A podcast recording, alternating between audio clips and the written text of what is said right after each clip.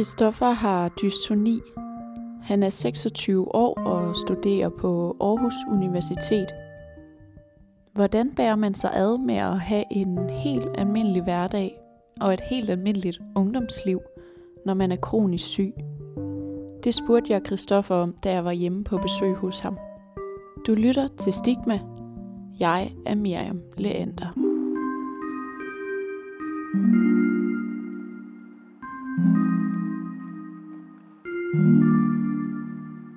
Christoffer, tak fordi jeg måtte komme på besøg herhjemme hos dig. Selv tak. Vi skal jo øh, tale om, at du har dystoni. Mm. Hvad er det for en sygdom? Jamen, dystoni, det betyder egentlig ufrivillige spændinger eller ufrivillige bevægelser. Øhm, og det vil sige, at for mig der sidder det i ryggen og i nakken og i skulderen. Øhm, og der er det ved øh, aktiviteter, som hos alle øh, for ens muskler til at spænde op. Øh, der har mine muskler svært ved at spænde af igen. Så det er for eksempel, hvis, hvis man har været ude at løbe, og så, så når man er færdig, så slapper man af, og så kommer der ro på kroppen. Det er ikke altid, der kommer ro på min krop, at der kan musklerne godt stå og, og spænde, øh, være spændte, øh, og at det, det kan være svært for mig at få ro på på de her spændte muskler. Når muskler de er spændte øh, lang tid nok, eller i, i høj nok grad, jamen så, så begynder det at give de her ufrivillige spændinger og kramper og smerter, som ligesom er, er udfordring for mig, eller der, hvor jeg føler mig øh, handicappet. Eller, ja. ja, så det, det er sådan den, den, den korte, korte version af, mm. hvad, hvad dystoni er. Øh, ja. Har du altid haft dystoni? Er det noget, du er født med? Øh, nej, i princippet er det ikke noget, jeg er født med. Jeg fik stillet diagnosen som 9-årig, øh, hvor det var et... Øh, der havde været et par år op til, til jeg blev 9, hvor der havde været lidt, lidt udfordringer. Jeg har altid været lidt øh, øh, øh, øh, motorisk øh, dårlig, øh, hvis man kan sige på den måde, har haft nogle motoriske øh, problemer, været stiv i leden og, og været mindre øh, motorisk end mine, mine jævnaldrende. Hvordan kunne du mærke det som barn? Øh, jeg lagde ikke særlig meget mærke til det, tror jeg, fordi jeg var, jeg var bare Christoffer, der, der, der gjorde tingene, som, så, som jeg nu gjorde, så, så jeg lagde ikke mærke til, udover at jeg egentlig altid har gået til fysioterapeut, øh, også før jeg fik diagnosen dystoni, så, så, så, så det lagde jeg selvfølgelig mærke til, og, og, og var selvfølgelig klar over, at, at det var ikke noget, alle de, øh, de gjorde. Øh, men i min dem, dagligdag lagde jeg ikke mærke til det. Det, det var mine forældre, der, der lagde mærke til, til det. Ja.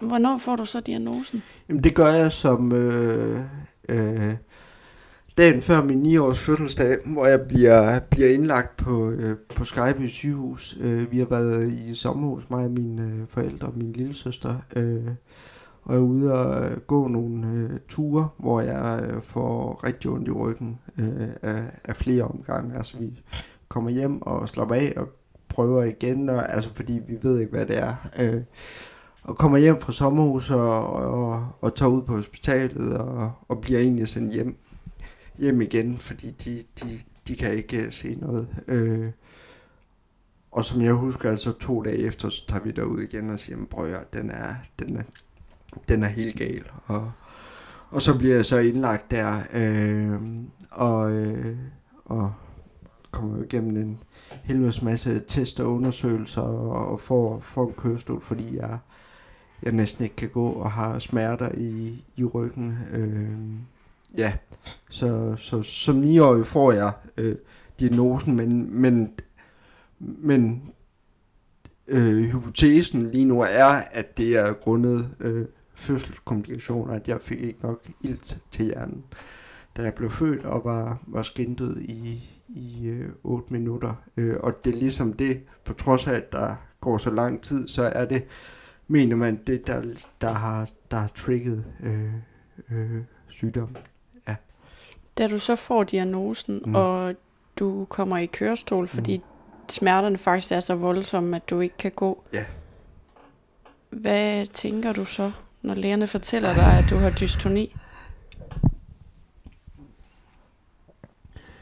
Øh, rigtig mange ting. Øh, rigtig mange bekymringer. Altså for mig, så var det ligesom om, nej, jeg blev ikke voksen der, men, men der ændrede min, min barndom sig altså selvfølgelig øh, radikalt, og det var nogle helt andre bekymringer, jeg lige pludselig blev, blev tvunget til at forholde mig til. Øh, og jeg kan sådan tydeligt huske, altså jeg havde ret hurtigt sådan tre bekymringer. Det var, kommer jeg til at spille fodbold igen? Øh, kommer jeg til at kunne bo selv? Og kommer jeg til at få en kæreste?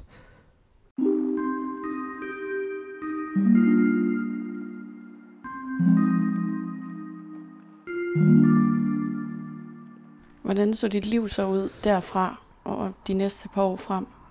Øh, hårde, ek, ekstremt hårde. Altså da, da jeg fik den her sygdom, der boede vi øh, her i Aarhus, hvor vi havde øh, vi boede på øh, på anden sal, og jeg havde øh, en skole, hvor jeg havde klasselokal på på tredje sal. Og jeg fik at vide, at jeg, jeg skulle ikke gå på trapper. Øh, så, så vi blev øh, mere eller mindre tvunget, eller jeg blev i hvert fald tvunget til at skifte skole, og mine forældre tog øh, det valg om, at vi skulle flytte ud øh, fra Aarhus og flytte, øh, flytte til Hjortøj, øh, som ligger lidt, lidt nord for, for Aarhus. Øh, så, så både den her omvæltning med, at mit liv så anderledes ud, fordi jeg kom i kørestol, jeg havde mange smerter, jeg, mit funktionsniveau blev, blev øh, mindsket radikalt. Øh, og så selvfølgelig det her, at jeg følte, at mine, mine rødder også blev revet op, at jeg skulle væk fra, fra mine venner, som, som jeg var utrolig glad for, mine, øh, mine klassekammerater, mine, mine fodbold, fodboldvenner. Øh, øh, Hvad betød det for dit humør? Så, selvfølgelig betød det øh, rigtig meget. Øh, øh, og som jeg husker det selvfølgelig især de her bekymringer, der var, at det var meget det. Øh. Men også det der med, at du fortæller, at så skulle du sige farvel til dine venner. Ja. I folkeskolen. Altså, jeg tror, jeg kan jo ikke, det er efterhånden 17-16 år siden. Øh, øh, at det var selvfølgelig, altså, jeg tror måske også, der var sådan lidt, ikke en choktilstand, men mere sådan, at øh, jeg forstår egentlig ikke, hvad det er, der sker. Der sker så meget, der er så mange bekymringer, så jeg husker det ikke som om, at, at, at det var sådan, altså mit humør var kulsort. Øh, jeg tror også, jeg har også meget sådan, øh, de fleste dage, så øh, også dengang står jeg op og prøver at få, få det bedste ud af den situation, jeg nu er i. Øh, Øh, og som jeg husker, det var det også det, der i hvert fald prægede, prægede, øh, øh, prægede det øh, dengang. Selvfølgelig blandet med bekymringer og frustrationer og, og, og smerter og mm. hospitalsbesøg og ja. Vi har jo talt sammen inden, at det kan jeg godt afsløre, inden vi begyndte at optage podcast. Ja. Og øh, der har du fortalt mig, at der var en bestemt person, der kom ind i dit liv og mm. fik påvirket dit liv på en mm. måde, så øh, din mentalitet til din sygdom ændrede mm. sig? Jeg tror i hvert fald, der kom en, der havde den samme mentalitet som mig. At, at, at det var meget... Altså, Hvem var det, der kom ind i dit ja, liv? Jamen, det var en... Øh, altså udover de her mange hospitalsindlæggelser, jeg havde, øh, både på Skype sygehus og Hamle Center, så så havde jeg øh, en, en fysioterapeut, altså jeg havde en ugenlig tid hos, øh, hos en fysioterapeut, øh, og hele mentaliteten, både fra hospitalet, fra da jeg fik øh, diagnosen, og fra fysioterapeuten, og fra alle, skulle jeg til at sige, på nær mig, der var mentaliteten meget der med, vi skal stabilisere, vi skal sørge for at undgå så mange hospitalsindlæggelser som overhovedet muligt, vi skal sørge for at minimere dine smerter, vi skal sørge for at, at stabilisere dig. Øh, og da, jeg havde ekstremt svært ved at, at være i det. Øh, og jeg havde også i det, jeg dengang kaldte mine gode perioder, hvor jeg også øh, spillede fodbold i smug. Altså, selvom jeg godt vidste, at det var, det var torsk og dumt, og det kostede, kostede flere, eller mig også, øh, flere hospitalsindlæggelser, at jeg, ikke kunne lade være med at spille fodbold. Jeg havde så svært, jeg havde så svært ved at erkende, at jeg skulle gå fra at være rask til at være kørestolsbruger. Øhm, og især svært med det der med, at jeg ikke måtte spille fodbold mere. Øh, Jeg kan se, at du har fodboldstøvler hængende ved din Ja. seng. det er min, jeg fik dem af min mor. Hun fandt dem for, for et års tid siden. Min første, Din første min fodboldstøvler. første fodboldstøvler, ja. Der er stadig græs, Nå. græs under. Det er nogle meget små knopper Det er, nogle, derunder. det er nogle meget små knopper, ja. ja. Øh, ja, så, så fodbold betød, har, har altid betydet ekstremt meget for, for mig. Så, så, så jeg, altså, jeg havde hele tiden den der, men altså, jeg vil ikke, jeg vil ikke finde mig i den her situation, altså, øh, som jeg stod ret alene med, fordi alle andre sagde, men det bliver du nødt til. Og så kom hende her øh, fysioterapeuten, øh, da jeg var 13 eller 14, jeg fik hende som, som min faste fysioterapeut, øh, og hun kom ind med, med netop den her mentalitet øh, om, at et, vi kan godt forbedre, eller vi kan i hvert fald prøve at forbedre. To, at ansvaret forstået positivt blev lagt over på mig i forhold til, jamen, altså, i hvert fald min kroniske sygdom gav jo ekstremt mange begrænsninger, og jeg kom aldrig til at kunne fjerne alle begrænsninger, men hvor hun begyndte at spørge mig ind til, hvilke begrænsninger var det, jeg var mest frustreret over og træ, øh, træt af, at jeg ikke kunne.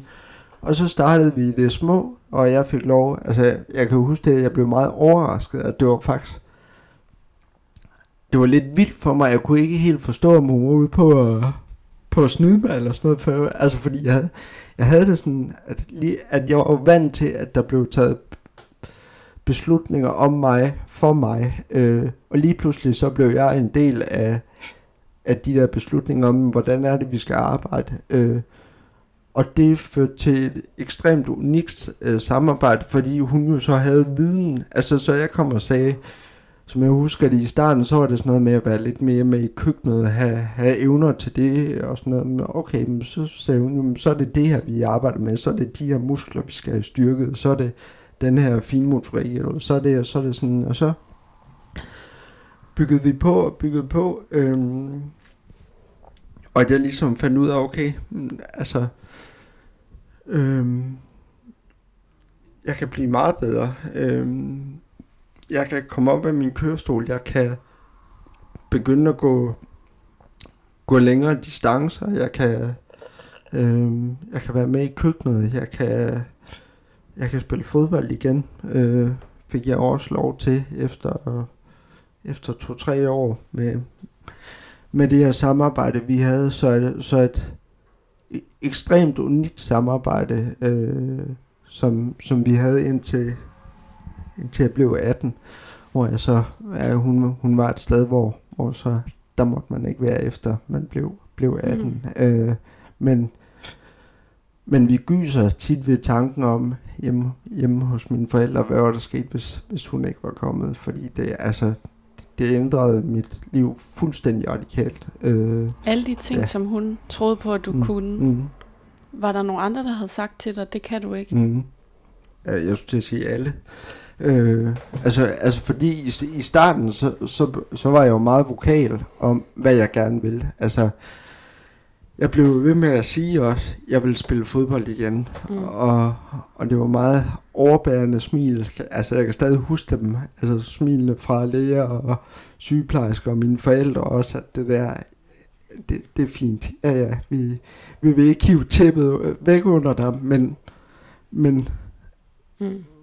kan, kan du ikke prøve at fokusere på noget andet, eller noget, noget lidt mere realistisk? Så, så, så absolut var der, var der nogen, der havde sagt til mig, at, øh, at det kommer ikke til at ske. Ja. Hvad gjorde det for din tro på dig selv, at du mødte hende her, fysioterapeuten?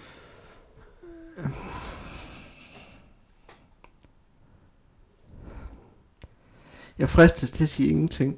Øh, og, der, og, der, og det skal ikke forstås negativt, men det skal forstås, at jeg har altid haft en ekstrem tro på mig selv.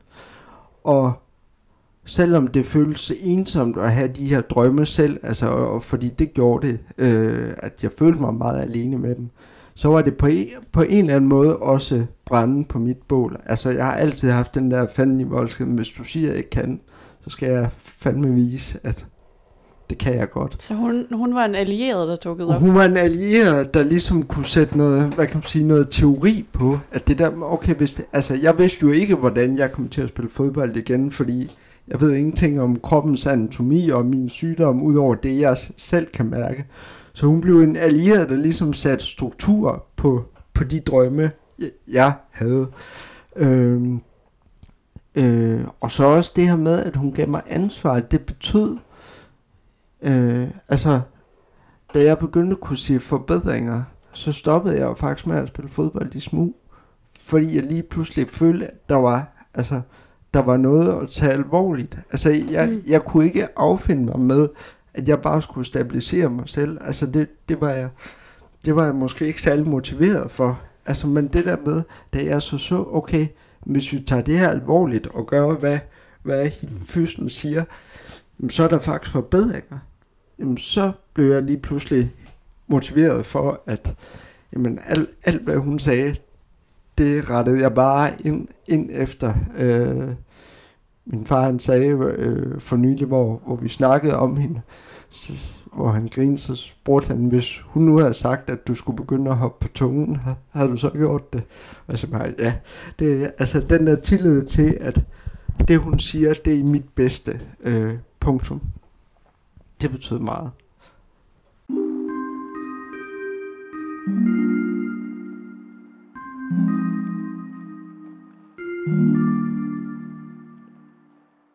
Hvordan så din familie ud før, at du fik diagnose, mm. og efter du fik diagnose? Mm.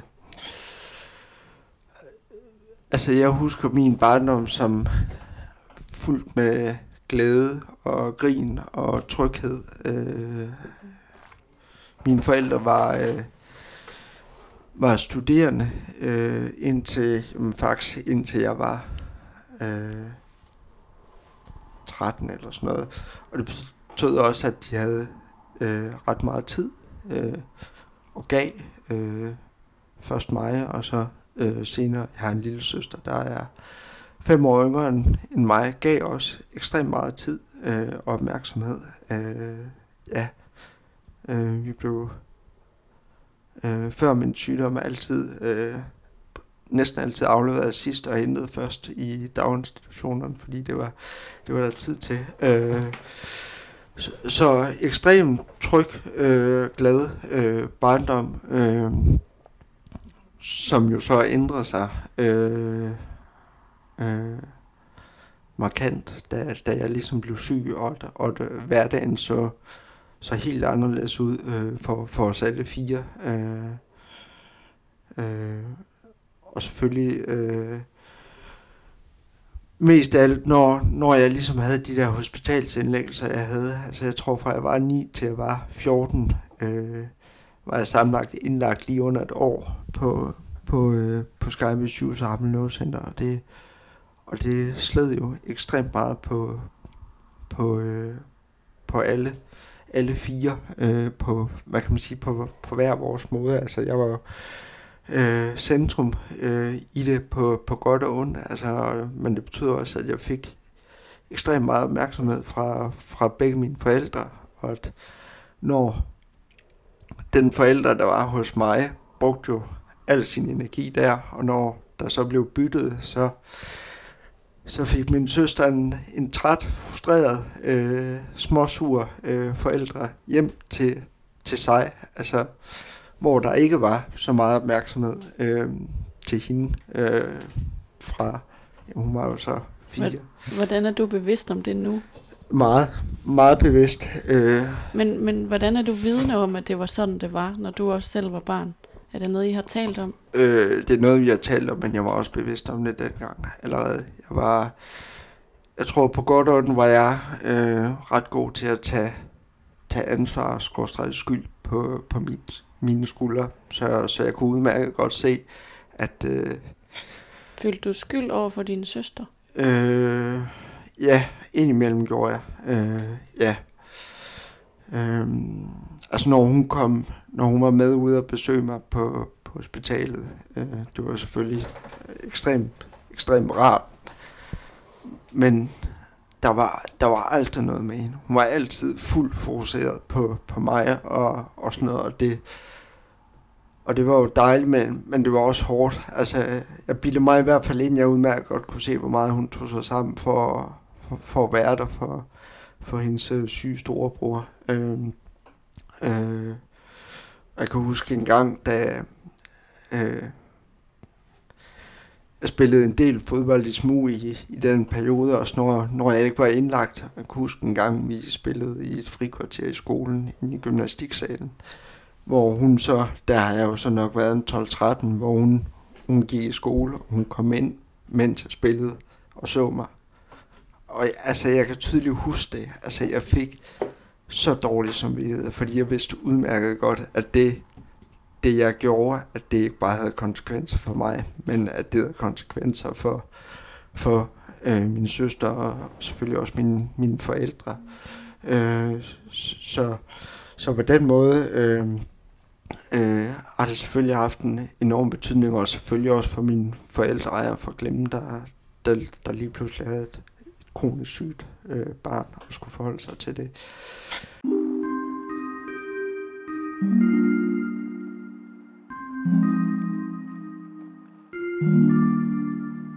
I hvor mange år har du haft kørestolen? 17 år. Altså, ja, den og du har, jeg... du vil ikke selv sige, at du har vendet dig til den? Nej, overhovedet ikke. Øh... Hvad føler du, når du kigger på den? En afsky, hvis jeg skal være helt ærlig. Hvorfor øh... det? Den symboliserer alt. Altså, to, af to grunde. Øh, for det første, fordi den symboliserer øh, hvis jeg skal være meget sort-hvid, øh, alle dårligdomme i min sygdom. Altså det der med, at jeg sidder kun i den, når jeg har det skidt. Øh, det, den, den bliver brugt, når jeg har ondt. Den bliver brugt, når jeg har været hospitalsindlagt. Den, den bliver brugt i de dårlige perioder. Øh, så den symboliserer, at det går dårligt. Øh, og den anden ting, det er, at jeg føler, øh, jeg har en følelse og en fornemmelse af, at jeg bliver behandlet anderledes, når jeg sidder i kørestolen af, af, af folk. Øh, der bliver kigget anderledes, der bliver stillet øh, indimellem øh, meget grænseoverskridende spørgsmål af folk, jeg ikke kender, som, som jeg synes er dybt ubehagelige, og, og, og det kogte ned til, at jeg føler, at jeg bliver set andre, altså, jeg føler, at der bliver set anderledes for mig, og det, og det har altid meget været min mission, jamen jeg er Christoffer, øh, og ja, så har jeg nogle skavanker, øh, som, som øh, som jeg kan have utrolig svært ved at, ved at acceptere. Øh, øh, ja, så, så, så både det her med at føle, at man bliver behandlet anderledes, og det her med, at, at den symboliserer øh, øh, dårligdomme, øh, ja, smerter og hospitalsindlæggelser. Ja. Øh, Hvorfor ja. tror du, at folk behandler dig anderledes, når du sidder i kørestolen? Øh, Jamen, det tror jeg, der er mange grunde til. Øh, øh, en af grundene til, at jeg blandt andet sidder her, øh, øh, på grund af manglende viden omkring, hvordan det er at sidde i kørestol. Øh, en, en til tider øh, sygelig nysgerrighed. Øh, øh, og nogle gange en oprigtig, altså en, en fin nysgerrighed. Øh, øh, øh, en, en form for uvidenhed, altså en manglende forståelse af, af øh, hvad det vil sige. Øh, ja, og altså, det kender jeg også for mig selv, når der er noget, der man normalt ikke ser øh, øh, i, i ens dagligdagsbillede, og man så ser det. Øh, det kan være en med pink hår, eller det kan være, altså whatever, når man går, jamen, så, så kigger man jo, og man er, man er nysgerrig. Øh, Øh, ja, for mig må der bare gerne følge en ordentlighed med, som jeg ikke altid føler, der, der følger med. Og det er ikke fordi, at folk har øh, dårlige intentioner, men det, det er fordi, jeg, jeg føler helt klart, at der er nogle, øh, man kan sige, nogle sociale koder, der, der, der af en eller anden mærkelig årsag, jeg ikke kan forklare, øh, bliver udvisket. Øh, jeg føler, at folk de lige pludselig tror, de må stille nogle, nogle ret grænseoverskridende spørgsmål, som... Hvordan spørger man på en ordentlig måde? Øh, Så man får mere vide ud af det. Ja. Mere viden ud af det. Det er et godt spørgsmål, og jeg har også tænkt mange gange over det før. Altså, jeg tror ikke, jeg har som sådan ikke en, en formel for... Øh, altså, selvom jeg siger det her, at jeg føler en aversion mod det, så, så er langt største det, når de spørger, altså, kommer hen med en ordentlighed, altså, hvor, hvor jeg gerne vil snakke om, om det meste. Øh, men jeg oplevede blandt andet, første gang, jeg havde kørestol med på universitetet, øh, det var på femte semester, så det har været på tredje år. Mm. Ja, starten af tredje år. Øh, øh, hvor jeg simpelthen havde det så skidt, så okay, nu, nu, nu, kunne, nu kunne jeg ikke komme ud, når man, hvis jeg ville til undervisning, så skulle jeg have kørestol med. Øh, og jeg oplevede det, det var et valgfag, vi havde, så der var en del nye elever, som, som, som jeg aldrig havde snakket med, også fordi jeg ikke var særlig, øh, altså jeg havde et kæmpe højt fravær på grund af min sygdom. Og der oplevede jeg øh, mange af dem, jeg kendte, som tog det, ligesom jeg gerne ville have det. Øh, det der bare hilste der, altså bare, det var Christoffer, der kom, og jeg sad en kørestol med, men det var egentlig underordnet. Og så var der en i en pause, øh, som jeg ikke kendte, vidste ikke, hvad hun hed. Altså, jeg havde aldrig snakket med hende, før hun kom hen og spurgte øh, helt ordentligt, øh, om hun måtte spørge, hvad jeg fejlede. Og det var sådan, ja, det, det må du gerne, og forklare lidt, og dystoni, og så videre, og så videre. Og så hendes andet spørgsmål, det var, om det var arveligt. Hvor jeg følte, altså, jeg følte, det var så grænseoverskridende, og jeg følte, at det var en eller anden form for et overgreb, hvor jeg, altså, hvor jeg havde sådan, jeg kender ikke dit navn, du kender ikke mit navn, og så stiller du. Altså, for mig er det et ekstremt privat spørgsmål at spørge om det. Øh, og det er ikke noget, jeg som sådan har, øh, øh, jeg ikke vil tale om, men det er mere det der, at det skal ske i en rækkefølge. Altså, altså, jeg går heller ikke hen og spørger folk, jeg ikke kender, om, øh, jamen, det ved jeg ikke, om deres forældre er voldelige, altså, eller dødsfald i familierne, eller, eller what det altså. Hvorfor er det så øh, privat et spørgsmål for dig? Øh, jamen det er det også, fordi at jeg har ekstremt svært ved at, ved at, øh, øh, ved at acceptere, at, at min sygdom rent faktisk er arvelig. Øh, Så der er nogle følelser forbundet med det, du skulle svare, som du ikke Klart. har lyst til at dele ud på det tidspunkt. I hvert fald ikke i den setting. Mm. Altså, ja. Øh, og jeg synes egentlig, altså... Det, det er meget det der med rækkefølgen. Altså, fordi jeg tænker, jeg vil da, altså... Øh, jeg tænker, folk, og folk skal også være velkommen til at snakke om, hvis de har, altså nu sagde jeg voldelige forældre, eller, eller hvad, hvad end det kunne være, hvis, hvis de selv har lyst til det. Det er ikke noget, jeg vil øh, altså, gå direkte hen og, og presse et, et svar ud af. Og, og for mig selvfølgelig, så, er, så som du også siger, så var der også nogle, nogle, øh, nogle sårede følelser forbundet med, med øh, men for mig handler det også om en eller anden form for takt og tone. Altså hvor, hvor, jeg, Mm. hvor, hvor jeg har det sådan, hvis du nu lige tænker, altså henvendt til hende, det sagde jeg ikke, men det der, hvis hun nu lige tænker sig om, og prøve at hive sig ud af situationen, og så lige tænke over det, spørg- det spørgsmål igen, så håber jeg, at hun ikke vil spørge om det som det andet spørgsmål, øh, uanset om jeg har nogle fø- følelser øh, forbundet med det, øh, eller ej. Fordi, fordi det er helt rigtigt, det, det kan hun jo ikke vide, ligesom jeg ikke kan vide, øh, øh, hvilke nogle ting øh, du har følelser forbundet med, eller, eller andre jeg møder. Men derfor er man også øh, påpasselig og ordentlig øh, med, øh, i hvilken rækkefølge man ligesom øh, lærer hinanden at kende på. Øh, Så du Ja. siger ikke, at man ikke skal spørge. overhovedet ikke. Du siger, at øh, rækkefølgen Ja. og øh, den der øh, small talk, som man altid starter med, hvor man starter med de lette spørgsmål, at den er vigtig for situationen. Ja, det, det, det synes jeg, og det ved jeg jo er utroligt subjektivt, og hvis du spørger andre, der, der har en kronisk sygdom, jamen så, så vil de måske sige noget helt andet, øh, eller at, at man bare må spørge lige, hvad man vil til at starte med.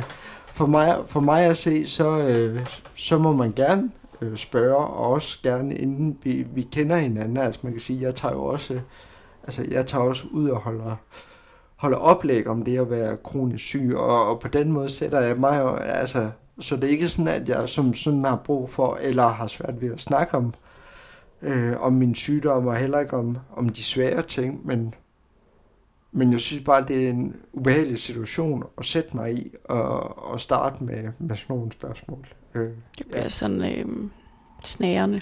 ekstremt, ja, Mm. ja.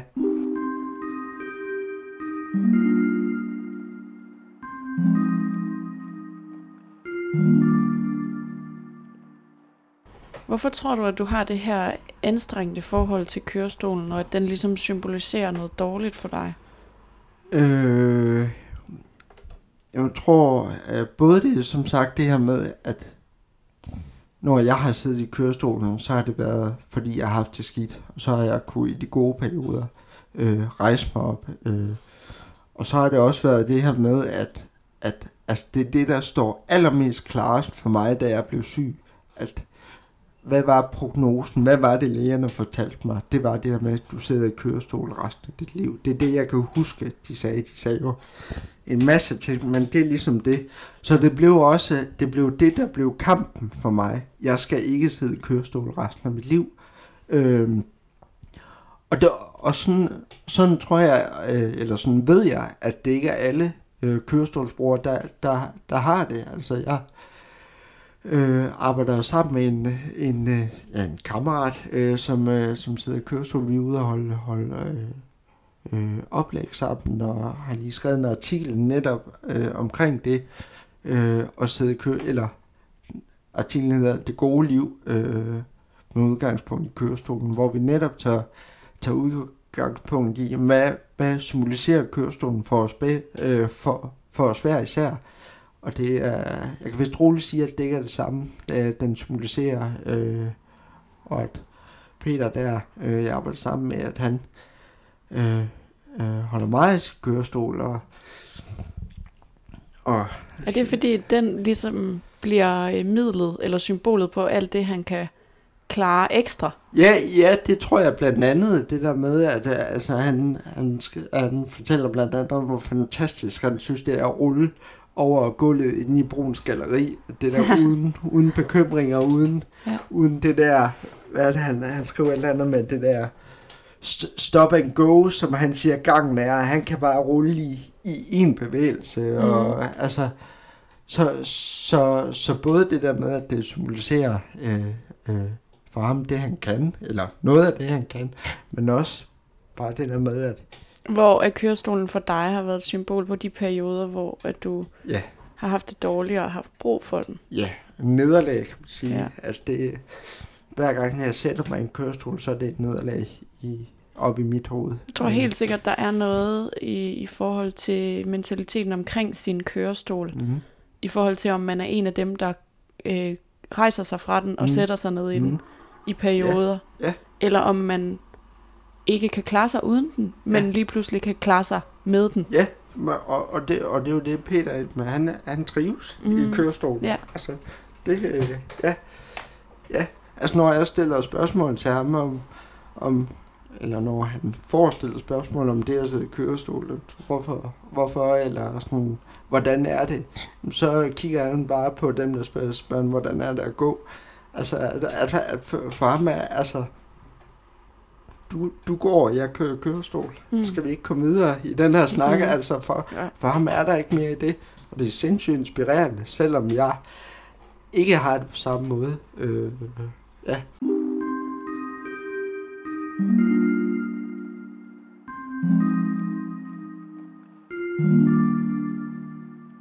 Hvad, hvad betyder dystonien i dit liv nu, som voksen? Øh, desværre ret meget. Øh, Hvor gammel er du er? 26. Jeg skulle lige tænke yes, jeg skal lige, ja. så gammel er man ved at 26. blive. Ja, Så må jeg godt kalde dig voksen, ikke? Ja. det må du gerne. Øh, og, og lige præcis det her med at overgangen fra, fra ung teenager, eller hvad, hvad man nu skal kalde det til voksen, har, har desværre været overraskende hård i, i forhold til det her med at takle øh, min sygdom. Øh, at inden, inden jeg startede på universitetet for fem år siden, tilbage i sommeren 2017, der, øh, der havde jeg haft to år, hvor jeg virkelig havde det godt. Altså hvor, hvor jeg nærmest ikke følte, at der var nogle begrænsninger. Jeg havde i hvert fald lært at leve med de begrænsninger, der var. Øh, og at jeg kunne føle, at jeg kunne gøre nærmest lige, hvad jeg havde lyst til. Jeg kunne spille fodbold. Selvfølgelig ikke en 90 minutters kamp, men øh, på en måde, så, så jeg kunne nyde det. Jeg kunne tage i byen. Øh, jeg kunne have et arbejde i mit sabbatår. Jeg var tre uger på Bali alene og havde de tre bedste uger af mit liv. Og altså, jeg havde det helt ekstremt godt, øh, og følte virkelig, I was on top of the world, og jeg kunne, jeg kunne det hele, og, øh, øh, og den sommer, hvor jeg ligesom skulle starte på universitetet, der, der havde jeg rigtig mange snakke med, eller snakke tanker, snakke med mig selv, øh, omkring, hvordan jeg skulle gribe den her studiestart an. Øh, både fordi jeg selvfølgelig vidste, det ville give Øh, det ville give nogle udfordringer, det ville være noget nyt.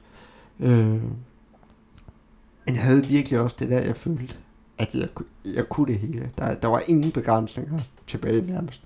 Så jeg tog et rimelig aktivt valg af, af flere grunde om, at jeg ville prøve at give den altså fuld smadre. Ikke fortælle nogen, jeg var syg, og bare give den gas og se, hvad der skete. Øh, og nu her fem år senere, er, der, er det meget nemt for folk udefra at komme og sige, det var nok dumt, eller sådan noget, og se det bagklogskabens lys, så var det, men, men jeg vil stadig holde fast i, at det var ret velovervejet. Altså, det, det, det var ikke bare sådan, nu tager jeg hovedet under armen, og så ser vi, hvad der sker. Det, det var faktisk velovervejet, og jeg gik igen, jeg er måske hvad folk vil kalde en drømmer. Altså, jeg, jeg, tror, jeg tror på, at øh, på nogle til tider ret urealistiske ting, og jeg, og jeg havde sådan en følelse af, hvis det her det lykkes, så vil jeg sådan på en eller anden måde kunne lægge min sygdom i, i graven. Altså ikke sådan, at der var en læge, der sagde, nu er du rask, men, men op i mit hoved vil jeg sige, nu behøver jeg ikke at forholde mig til dystonien stort set mere.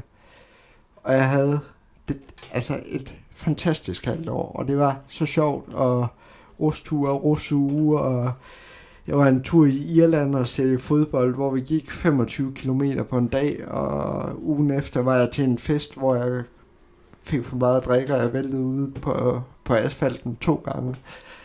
Den ene gang med fuld, i fuld løb ned ad Randersvej, fordi jeg skulle nå den, den sidste bus. Altså, det, altså, og så det der med at starte på studie også bare, og så kom et eksamensperiode, og jeg flyttede hjemmefra i, i øh, et halvt år efter jeg startede på studiet, så, så, så det var bare, altså, det, det var alt, alt, alt for meget i alt, alt for lang tid, og det kan jeg godt se nu, og ja, hvis jeg kunne gøre det om, så havde jeg selvfølgelig øh, gjort det, men... Øh, Hvordan kunne du gå 25 kilometer? Ja, fordi jeg havde det så godt. Mm. Ja. Ja, men, men, men og, det, og, det, og det siger jo noget om, hvor, hvor godt jeg havde det, og, og jeg følte, altså, jeg gik og jokede med, at, at jeg følte, apropos det der mentale, som spiller ekstremt meget ind på min sygdom, jeg følte, jeg kunne bilde mig selv ind, at jeg kunne løbe et maraton, og så ville jeg kunne gøre det. Altså. Ja, kan du prøve at knytte nogle ord til, hvordan hænger det mentale sammen med, hvordan din sygdom kommer til udtryk i din krop? Ja, men har du tre timer, så, så vil jeg gerne. Øh, det, det, ja, jeg vil jeg gerne i hvert fald prøve. god tid. Ja, øh, altså det er ekstremt kompliceret, og noget jeg altså arbejder med hele tiden, fordi det er så øh, komplekst og dynamisk, hvad der, hvad der sker op i mit hoved i forhold til, hvordan det påvirker min sygdom. Jeg har aldrig i tale sat det så meget, altså, så det er måske også derfor, jeg leder lidt efter forklaringerne på det. Øh, jeg tror sådan noget med selvtillid og en tro på øh, mig selv og min krop øh, betyder ekstremt meget for mig hvis jeg skal noget, hvor jeg er nervøs for, om det giver smerter eller øh, ufrivillige spændinger, så kommer der smerter og ufrivillige bevæ- øh, spændinger mere. Fordi, øh, bl- blandt andet fordi, at øh, når man er nervøs, så spænder, Så spænder man, man også. op. Ja, og Eller det er jo det, jeg skal, stresset. eller når man er stresset. Og det er jo det, jeg skal lade være med. Så det der med, at når jeg føler mig nervøs eller sådan noget over noget, så spænder jeg allerede op, inden jeg skal det. Mm. Øh, og hvis jeg føler mig helt rolig, jeg har styr på det her, så kommer der ikke de der spændinger. Hvordan øh. har du det lige nu? Fordi, Men- det, altså i kroppen lige nu, når vi sidder og optager. Øh, semi. Semi? Ja. Okay. Altså, altså men, men for eksempel at det her, jeg har jo været ekstremt spændt på det her og glædet mig.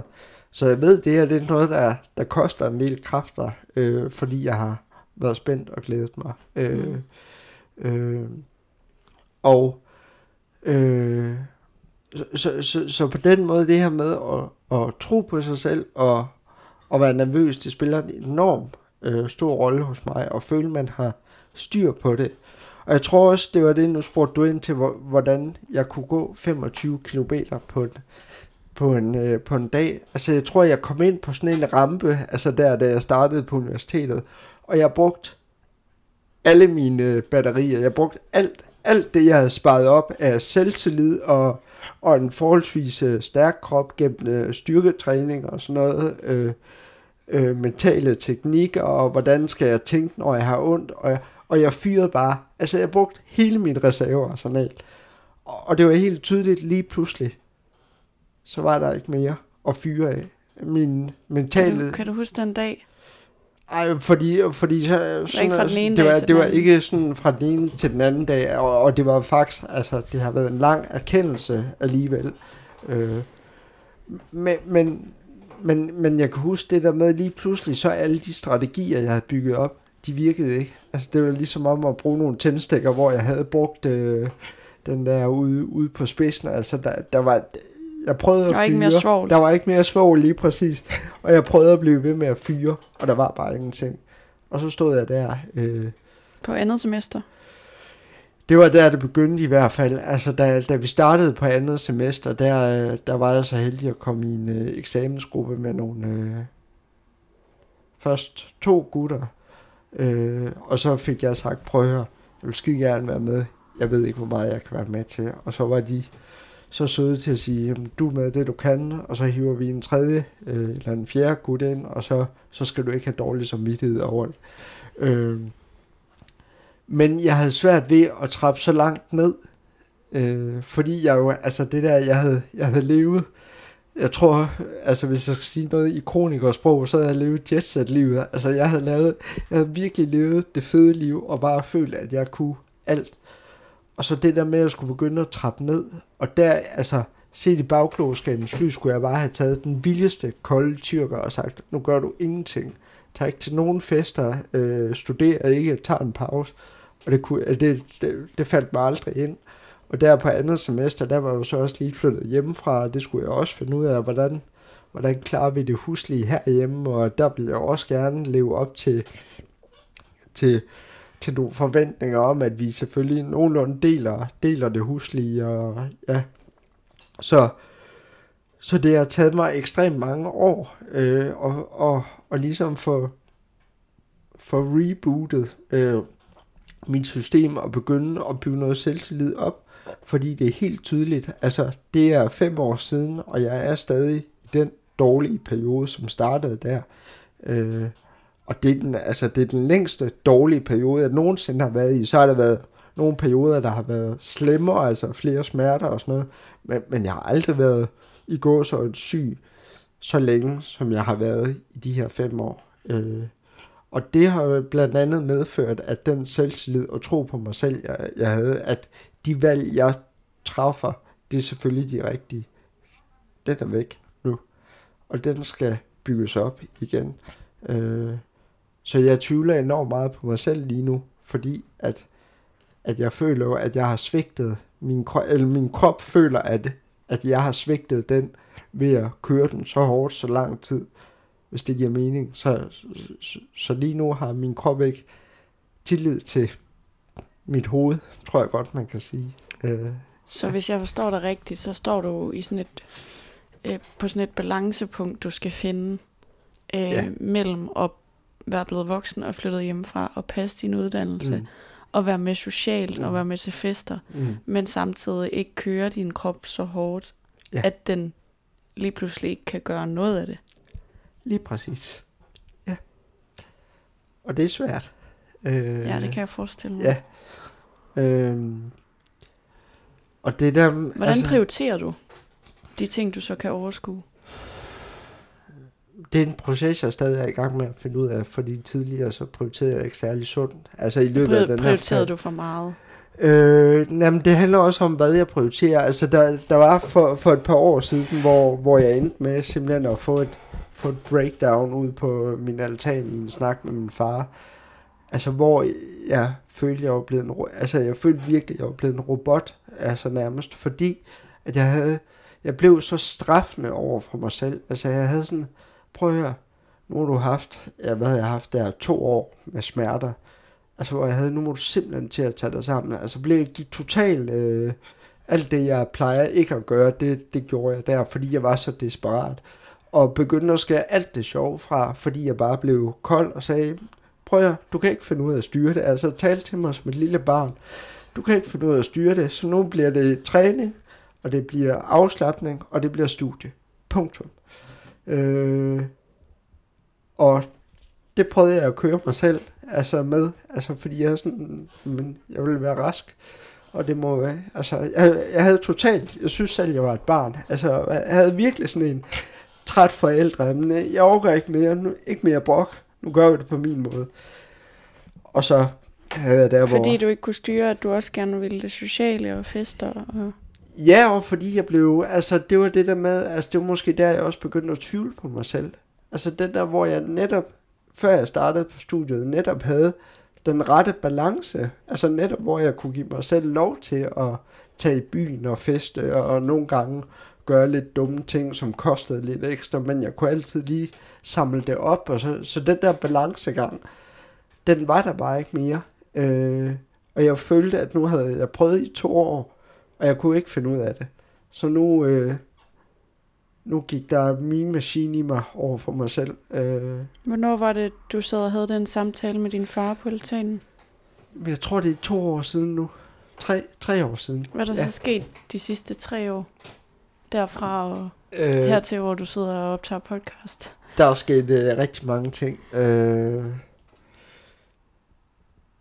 øh, men det er også en lang og sej kamp. Det er ikke bare noget, jeg, jeg kan ændre, altså, fordi jeg kan mærke nogle af de dårlige mekanismer, altså de er efterhånden så indgroet i mig.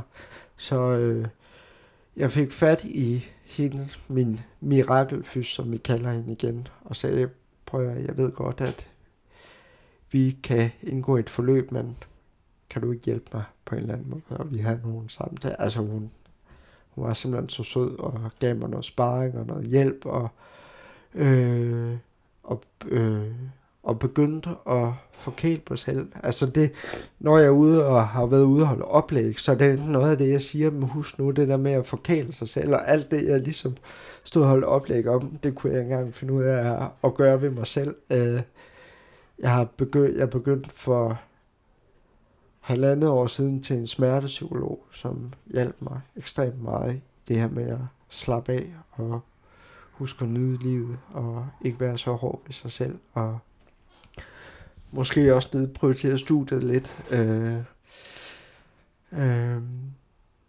og huske at gøre, gøre ting, der gør dig glad i din hverdag, fordi ellers så, øh, så holder du ikke til, til den kamp, du er i gang med på, på femte år. Hvad Øh. gør dig glad i din hverdag?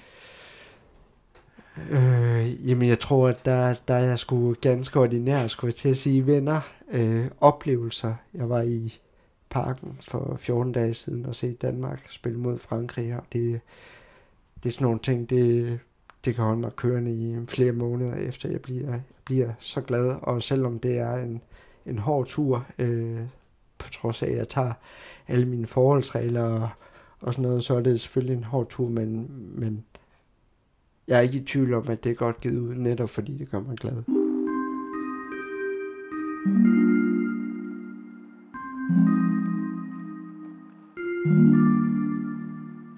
Hvad drømmer du om? Øh, jeg drømmer om øh, at leve af og formulere øh, den viden, jeg har fået øh, kvad mit handicap. Øh, om det er for, for behandlerstuderende, om det er for andre med, med handicap, om det er inden for Dansk Handicapforbund. Øh, det ved jeg ikke endnu, men at, men at forsøge at, at bruge min erfaring. Øh, jeg drømmer om at færdiggøre min bachelor lige om lidt. Øh, jeg drømmer om at finde en kæreste i morgen. Øh, I morgen. Og, og få, få, få børn i overmorgen. Og, øh, ja. Hvad betyder det her med at få en familie for dig? Ekstremt meget. Altså, og har, altså, jeg tror, når man får en kronisk sygdom, det har det i hvert fald gjort for mig, så den der modningsproces, den bliver lige speedet op med 300 procent. Øh, så jeg ved ikke, da jeg begyndte at glæde mig til at få børn, jeg var 12, 13, 14 år, øh, øh, og den drøm er ikke blevet mindre lige siden. Øh, tværtimod, øh, nu er de første af mine venner begyndt at få børn, og jeg elsker at få lov til at være onkel Chris, men, øh, men shit, jeg glæder mig også til, at, det, at der skal være far selv på et eller andet tidspunkt. Øh. Hvordan bærer du dig ad i hele det der dating, yeah. datingverden med en kronisk sygdom? Det har fandme været svært. Øh.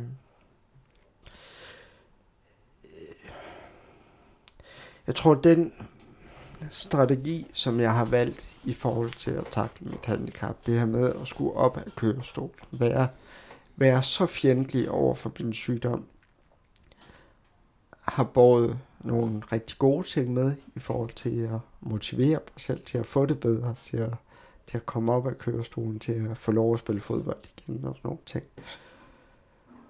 Men det gør også, at jeg har ekstremt svært ved at acceptere min sygdom og, og finde ro i den. Øh, og det tror jeg har haft ret store konsekvenser i forhold til, til det, at jeg skulle date. Altså, øh, kombineret med, at jeg var øh, ekstremt meget indlagt og fraværende i mine teenageår, og der, og der var ligesom der, hvor andre, øh, eller jeg begyndte også at synes, det var ekstremt spændende, men der, hvor nogen i hvert fald begyndte at handle på det, jamen der, der havde jeg ligesom mit hoved øh, nogle andre steder, hvor jeg, jeg gerne ville det. Øh, øh, og det, og det, det tror jeg bidrog til en ekstrem nervøsitet, øh, da jeg begyndte at, at finde overskud til at, at forsøge, hvor, hvor jeg havde. Jamen jeg, jeg følte jo, at jeg var den mest uerfarne i hele verden. Øh, og jeg følte, at jeg var den mest handicappede, kronisk syge i hele verden. Og så tænkte jeg, jamen, altså, på de mørkeste dage, tænkte jeg, jamen, så kan det være lige meget. Altså, det, der, der finder jeg jo ikke, der, der finder jeg jo ikke nogen, der ligesom, øh, med de to øh, gamle kæmpe ballaster øh, i, i, øh, i bagagen. Øh. Så altså, det har, det har virkelig været et tilløbsstykke for, for mig, øh, og er det stadigvæk. Sidder øh, den nervøsitet der stadig i dag, når du...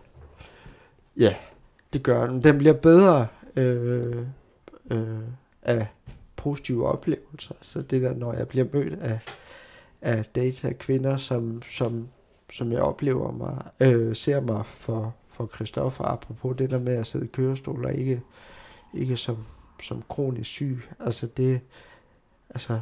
Dater du i dag? Jeg har, apropos det der med overskud og energi og prioritere, så har jeg holdt en, det er jo en frivillig pause på et halvt år nu, mm. øh, siden, siden foråret, hvor jeg ligesom, jeg vil hellere bruge min energi på, eller jeg ved ikke om jeg hellere, jeg tror, jeg havde det der dating, det er, det er usikker energi at bruge, fordi man ved ikke, om det er næste gang, eller om det er, det er om et halvt år. Og man ved ikke, når man planlægger en date, altså det sker jo, at, at de bliver aflyst, og, og, det, og det der, jeg bruger ekstremt meget energi på det. Øh. Så jeg tog en beslutning om, at så vil jeg så lige nu hellere pleje de venskaber, jeg også synes, jeg har forsømt, og som jeg i øvrigt også trænger til at, at pleje. Øh, øh, ja, så, så lige nu dater jeg ikke øh, aktivt i hvert fald, men... men øh, har det været sådan øh, med, at, med at have Tinder og ja, på den måde? Ja, ja. primært. Skriver øh, du så ind på Tinder, at du har en kronisk sygdom? Nej. Øh, Hvorfor ikke? Nej. Øh,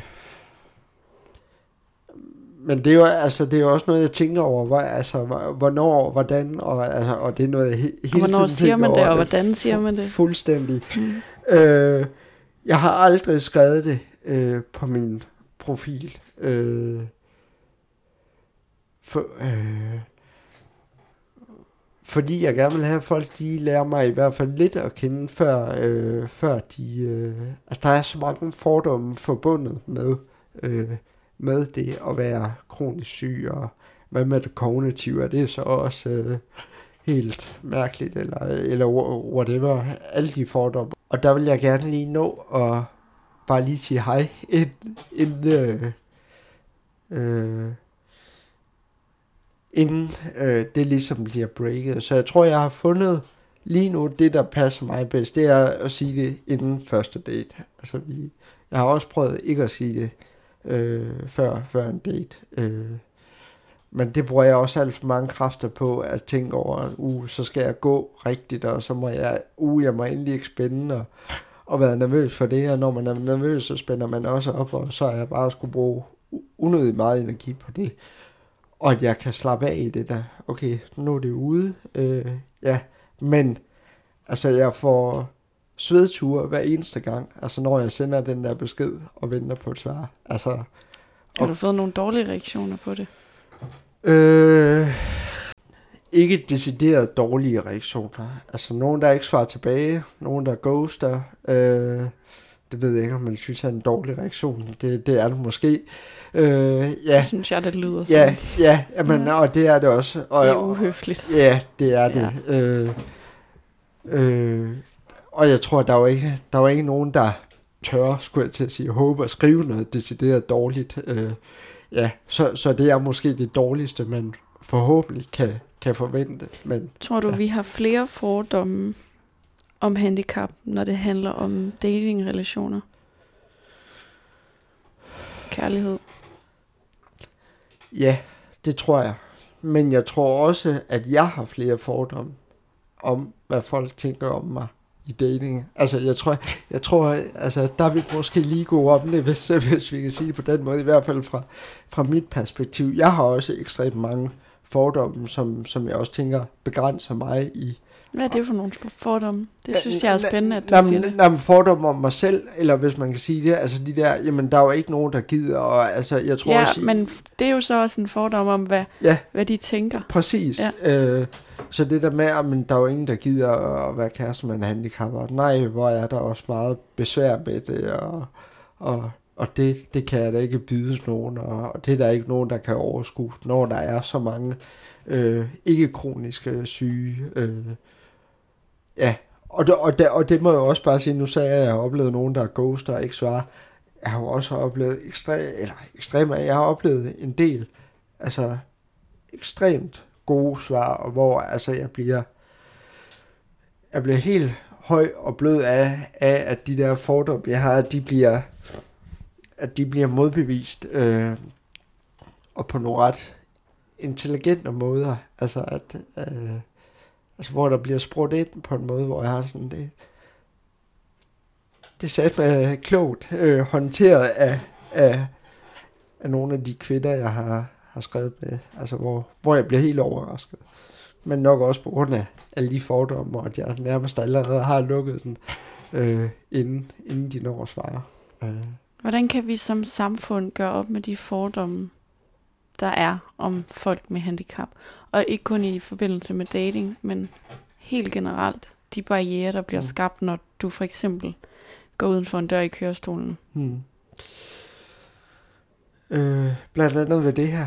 Altså simpelthen ved at tale om det. Øh, på den ene eller på den anden måde. Øh, og det er også derfor, jeg finder så stor øh, glæde i at være ude og holde, øh, holde oplæg til behandlere og til andre med handicap, og jeg kunne også godt tænke mig til pårørende og, og sådan noget, men, men netop ved at få talt, talt om det. Øh, ja, og ikke at være, altså, ved jeg godt, at jeg snakker om det der med, at der skal spørges på den rigtige måde og sådan noget, men jeg vil samtidig også sige, og ikke at være for berøringsangste. Øh, ja, øh, for, for mig personligt øh, betyder humor også ekstremt meget at kunne, kunne tage lidt pis på det, og at så farligt er det heller ikke, og øh, øh, og så vildt er det heller ikke, så så det, det her med at blive ved med at tale om det, øh, og fortælle, og snakke, og spørge ind, og diskutere, og øh, og anerkende, at ligesom der er 100.000 måder at leve et ikke-kronikerliv, så er der også 100.000 måder at leve et kronikerliv.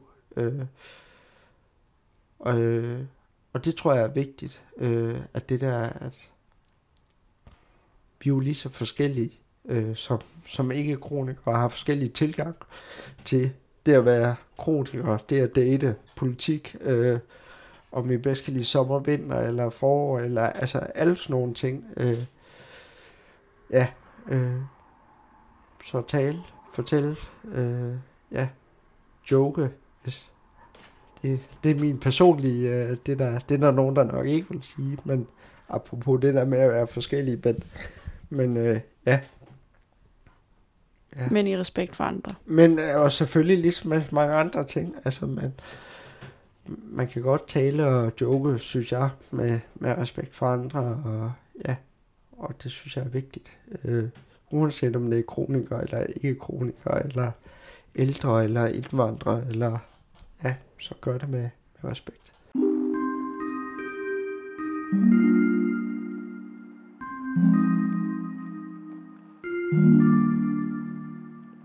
De tre ting, som du øh, tænkte allerførst, da du fik din diagnose, mm.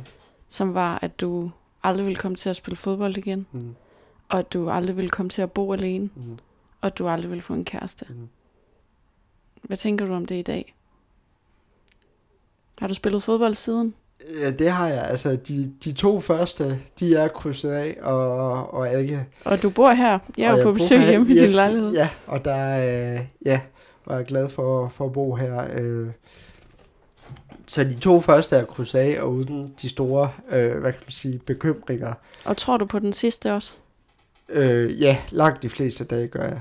Øh, der er stadig noget usikkerhed, og noget, øh, ja, og noget, der lige skal, skal arbejdes på. Men, øh, men ja, langt de fleste dage gør jeg, og jeg glæder mig. Så vil jeg bare sige kæmpe held og lykke med det. Jo, tak. Og tusind tak, Christoffer, fordi at jeg måtte komme på besøg herhjemme. Fordi du havde lyst til at fortælle mig din historie. Selv tak. Det var en fornøjelse.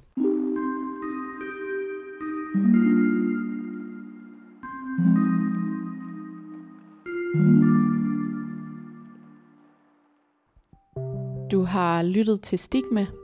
Du kan finde flere Stigma-fortællinger i din foretrukne podcast-app. Tak fordi du lyttede med. Mit navn er Miriam Leander.